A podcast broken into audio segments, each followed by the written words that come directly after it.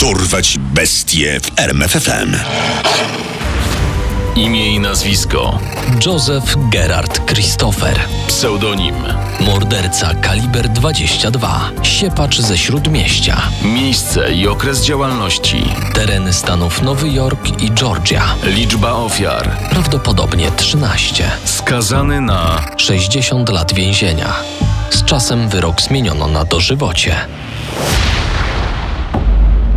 Josefa Gerarda Christophera pamięta się jako patologicznego rasistę. Człowieka, którego jednoosobowa wojna przeciwko czarnym Amerykanom pozostawiła po sobie atmosferę bigoterii i przemocy. Jego dokonania doprowadziły do konfrontacji na tle rasowym w do tej pory spokojnych społecznościach. Jednak zanim stał się przepełnionym nienawiścią potworem, był zwykłym, wręcz niepozornym dzieckiem. Urodził się 26 lipca 1955 roku w Buffalo w stanie Nowy Jork. Jego matka, Teresa Christopher z domu Harley, pracowała jako pielęgniarka, zaś ojciec, Nicholas Christopher, był konserwatorem w miejskim zakładzie oczyszczania. Choć Joseph był jedynym synem swoich rodziców, to nie był jedynakiem. Posiadał trzy siostry, dwie starsze i jedną młodszą. Ojciec, Nicholas, bardzo cieszył się z syna, wiedząc, że wreszcie będzie miał kogoś, z kim będzie mógł dzielić traperskie i myśliwskie pasje. No dobra, mały. Masz już 8 lat, najwyższa pora, żebyś nauczył się jak strzelać i obchodzić się z bronią. Ojciec skutecznie zaraził Józefa swoją pasją, który to leśne wypady uważał za najlepsze chwile swojego życia. W 1971 roku 16-letni Joseph zapisał się do szkoły zawodowej Bargard Vocational High School na kierunek mechaniki pojazdowej. Nauczyciele nie wspominali go źle. Był cichym chłopakiem, bardzo inteligentny, ale nie kujonowaty. Szczególnie dobrze radził sobie na zajęciach warsztatowych. Mimo tego nigdy nie skończył szkoły. Opuścił ją w 1974 roku i podejmował różne dorywcze prace. W końcu znalazł sobie pracę w Canisius College.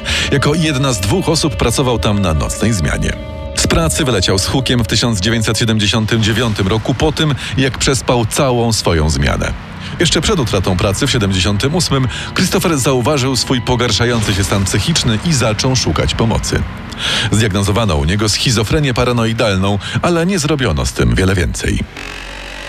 Gdy stracił pracę i wrócił do domu rodziców, zaczął intensywniej szukać pomocy psychiatrycznej. W 1980 roku zgłosił się do Centrum Psychiatrycznego w Buffalo. To prawda. Nie jest pan w najlepszym stanie, ale według orzeczenia nie stanowi pan zagrożenia ani dla siebie, ani dla innych. Przykro mi, ale nie, nie możemy pana przyjąć. Polecamy, by zgłosił się pan do psychoterapeuty. W tamtych czasach była to niestety częsta praktyka w niedofinansowanych szpitalach psychiatrycznych. W tym wypadku okazała się ona zgubna i kosztowała wiele ludzkich żyć. 14 dni po usłyszeniu tej odpowiedzi Joseph Christopher zaczął mordować.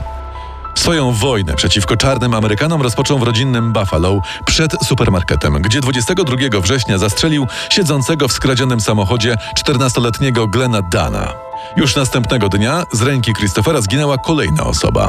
Tym razem był to 32-letni Harold Green.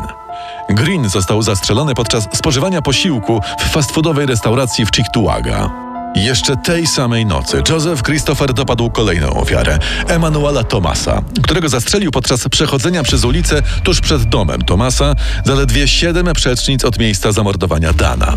Następnego ranka Christopher pojechał do Niagara Falls, gdzie zastrzelił 43-letniego Josepha McCoya. Śledczy ustalili także, że wszystkie cztery ofiary zastrzelono z tej samej broni, kaliber 22. Lokalne gazety szybko podchwyciły temat nieuchwytnego mordercy strzelającego wyłącznie do czarnych Amerykanów, co wywołało poruszenie w tej społeczności.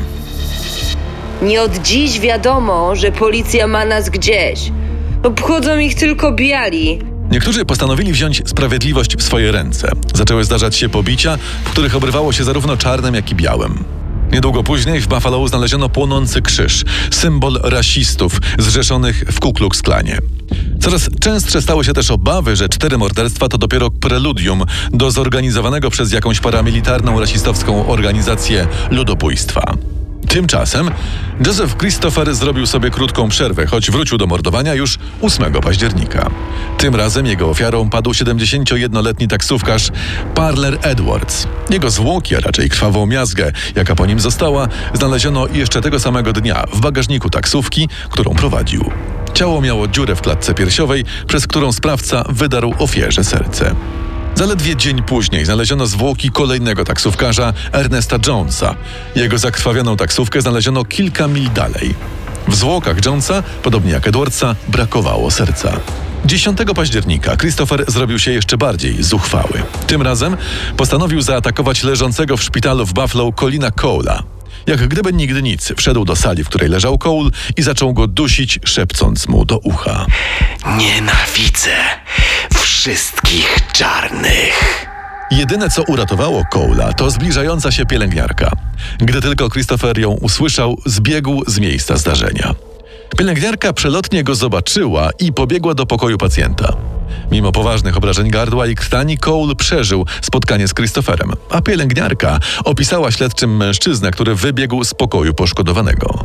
Rysopis pasował do wcześniejszych zeznań świadków strzelanin z września. Mimo tego policjantom nie udało się ująć sprawcy. A w listopadzie Christopher zaciągnął się do wojska, które wysłało go do Fort Benning w Georgii. Sytuacja w okolicach Buffalo i Nowego Jorku uspokoiła się na ponad miesiąc. Jednak tuż przed świętami Joseph otrzymał przepustkę i wrócił w rodzinne strony. 22 grudnia postanowił steroryzować okolice Manhattanu. W mniej niż 13 godzin zaatakował sześć osób, aż cztery z nich nie przeżyły spotkania. Tym razem, jako narzędzie zbrodni, wybrał spory nóż, którym dźgał i ciął swoje ofiary. To właśnie po tej serii morderstw zyskał przydomek siepacz ze śródmieścia. Około 11.30 zaatakował 25-letniego Johna Adamsa, któremu ledwie udało się uniknąć śmierci. Dwie godziny później na cel wziął 32-letniego Iwana Fraziera, który z refleksem zablokował nóż i został tylko lekko draśnięty, a wykorzystując zdezorientowanie sprawcy, uciekł ile sił w nogach. 19-letni Luis Rodriguez, jedyny latynos wśród ofiar Christophera, został zadźgany na śmierć około godziny 15.30. Kolejne trzy śmiertelne ofiary to Anton Davis, Richard Renner i Carl Ramsey. Po morderczym szale z Manhattanu Christopher jak gdyby nigdy nic wrócił do rodzinnego domu na święta.